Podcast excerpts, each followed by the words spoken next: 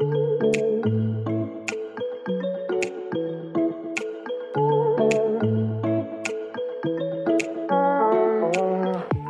à toutes, bonjour à tous, je suis Anne Lorgonnet et vous écoutez Salutations, un podcast dans lequel je décortique avec des personnalités inspirantes les dessous de l'histoire et de la philosophie du yoga. Deux petites nouveautés pour cette saison 2.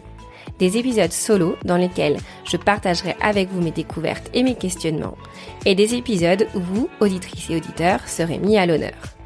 Si vous venez de découvrir Salutations, bienvenue Sachez que vous pouvez aussi me suivre sur Instagram. Vous pourrez bientôt y découvrir en avant-première mes invités et leur poser toutes vos questions.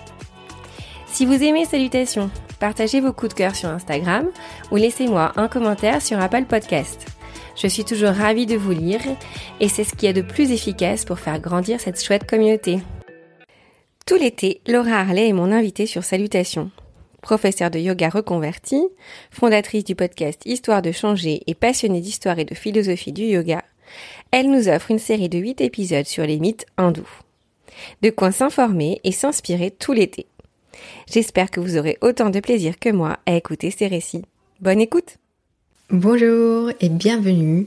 Je suis tellement contente de vous avoir accompagné pendant tout l'été. Aujourd'hui, on se retrouve pour notre dernière histoire.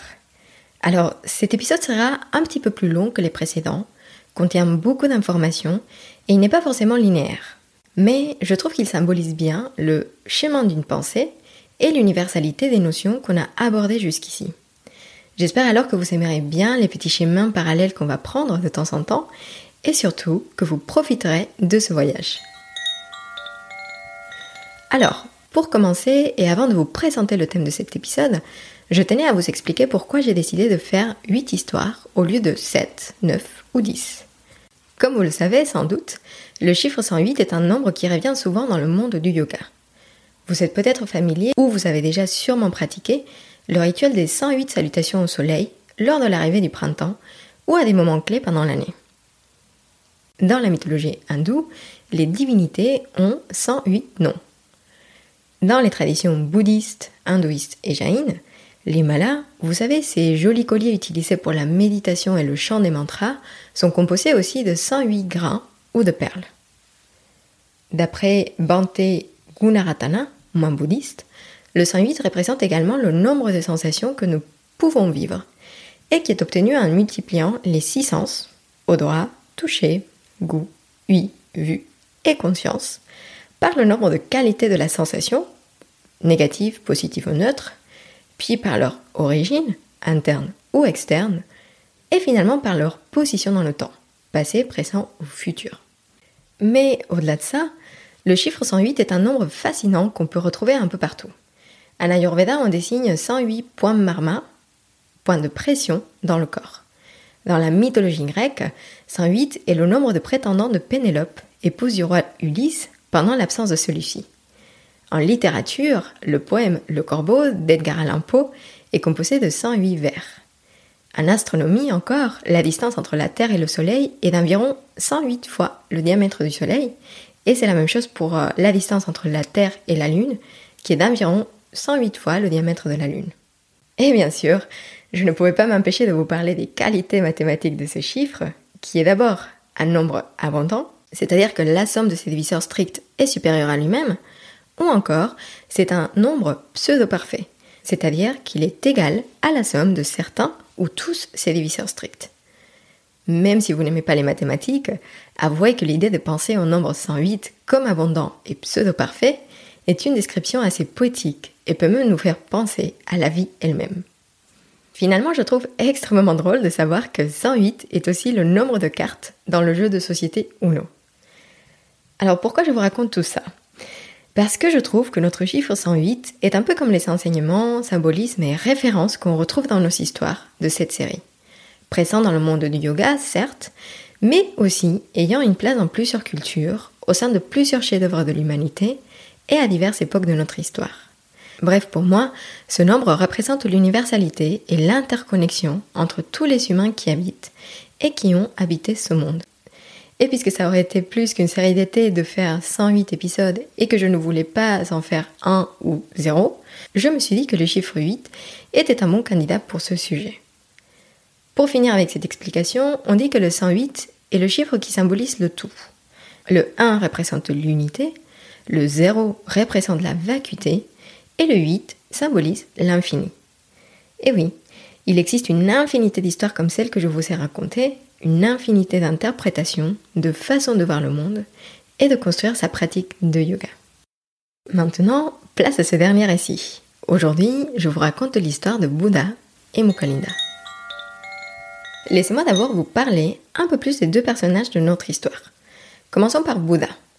Probablement né en l'année 563 avant notre ère, Siddhartha Gautama naît au sein d'une famille aristocratique et mène une vie confortable pendant les premières années de sa vie. À l'âge de 29 ans, il décide de renoncer à ce monde de luxe et privilèges pour partir à la recherche de la sagesse. Après avoir passé un peu de temps avec deux grands maîtres, il continue sa recherche de l'éveil et il vit une vie d'ascète. Mais au bout de six ans d'ascétisme, constatant que cela ne l'a mené nulle part, il met fin à ses mortifications et mange. Il décide alors de méditer, et en une seule nuit de méditation ininterrompue, il accède à l'éveil. Le Bouddha continue alors sa méditation afin de comprendre les mécanismes de l'ignorance spirituelle et de la servitude et le chemin vers la libération. C'est pendant cette méditation que notre histoire a lieu. Et si arrivé à ce point, vous vous demandez pourquoi je vous parle de bouddhisme dans le cadre de cette série, c'est qu'en fait on peut retrouver le yoga au sein du bouddhisme. C'est vrai que la pensée humaine aime bien catégoriser les choses et trouver les différences pour mieux se préserver, mais le yoga nous apprend aussi que tout est connecté, tout est relié. Alors, même si les philosophes indiens de l'époque médiévale ou encore les intellectuels d'Occident du XVIIIe siècle ont voulu catégoriser les différentes religions et faire une distinction entre le yoga classique, entre guillemets, et le bouddhisme, il est important de savoir que chaque école est influencée par une autre. Les grands penseurs s'inspirent de leur histoire, des autres philosophes avant eux et des enseignements existants. Le souverain et philosophe du XIe siècle, Rajabuja, a capturé ce sentiment en une seule phrase quand il disait Apprenez le bouddhisme, comportez-vous comme un jainiste, suivez les normes védiques et méditez sur Shiva. Maintenant, on peut passer à notre deuxième personnage, le cobra Mukalinda. Ah, le serpent. Mais quel animal fascinant. Au premier abord, c'est vrai que c'est une créature qui a l'air un peu surnaturelle. Pas de membres, juste un corps filiforme qui bouge d'une façon si particulière. Il n'est pas étonnant qu'il symbolise plusieurs notions très intéressantes et qu'il figure dans plusieurs histoires et mythes. D'abord, il a la capacité de s'enrouler sur lui-même, ce qui nous fait penser à l'éternel recommencement, à l'infini. Ainsi, on retrouve Ouroboros, le serpent qui se mord la queue, originaire de l'ancien Égypte et repris par la Grèce antique. D'autre part, son habileté à muer, à se fabriquer une nouvelle peau, a inspiré plusieurs cultures pour l'associer aux notions de guérison et de protection. Il est par exemple protecteur pour les Égyptiens. On pense au cobra qui protégeait les pharaons. Dans la Bible, Dieu transforme le bâton de Moïse en serpent pour montrer sa puissance et impressionner le pharaon. Ou encore, Moïse suspend un serpent à bronze à un bâton pour guérir les plaies des Hébreux. Évidemment, on pense alors au serpent enroulé autour du caducée, symbole qui perdure aujourd'hui dans la médecine, avec le bâton d'Asclepios pour les médecins et la coupe d'Igi pour les pharmaciens. Dans la mythologie hindoue, le serpent est plutôt bienveillant avec les hommes et peut être étroitement lié aux divinités. Et on pense à notre première histoire où Shiva enroula le serpent autour de son cou. Il est associé avec l'élément eau car il est logé dans les sources et les rivières. Et dans ce cosmos, il y a les Nagas. Et oui, oui, moi aussi, ça m'a fait penser à Nagini, personnage de Harry Potter. Les Nagas sont des créatures en forme de serpent, à plusieurs têtes et de différentes couleurs.